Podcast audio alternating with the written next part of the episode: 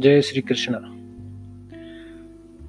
आज ये बिंदायक जी की कहानी है जो हर व्रत के बाद व्रत की कहानी सुनने के बाद इसको सुना जाता है।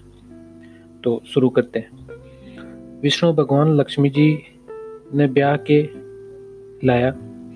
जब सारा देवी देवता ने जा, जमात में ले जान बुलाया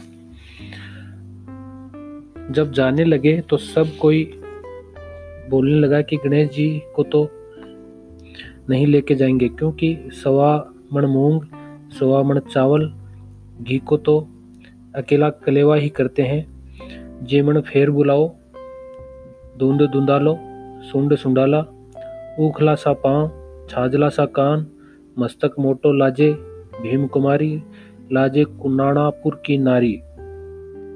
इन सागर लेके चलांगा। क्या करेंगे?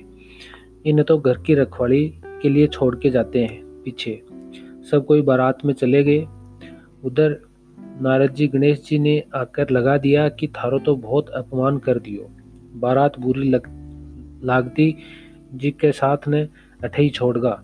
जब गणेश जी चुआ ने आज्ञा दी कि सारी धरती ने थोती कर दो थोती होन से बठिन से भगवान का रथ का पहिया धरती में फंस गया।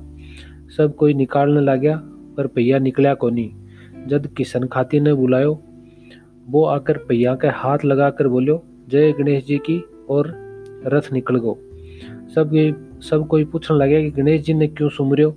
खाती बोलो गणेश जी ने सुमरे बिना कोई कोई भी काम सिद्ध को नहीं हुआ सब कोई सोचा कि मैं तो संदेह ही गणेश जी ने छोड़ आया।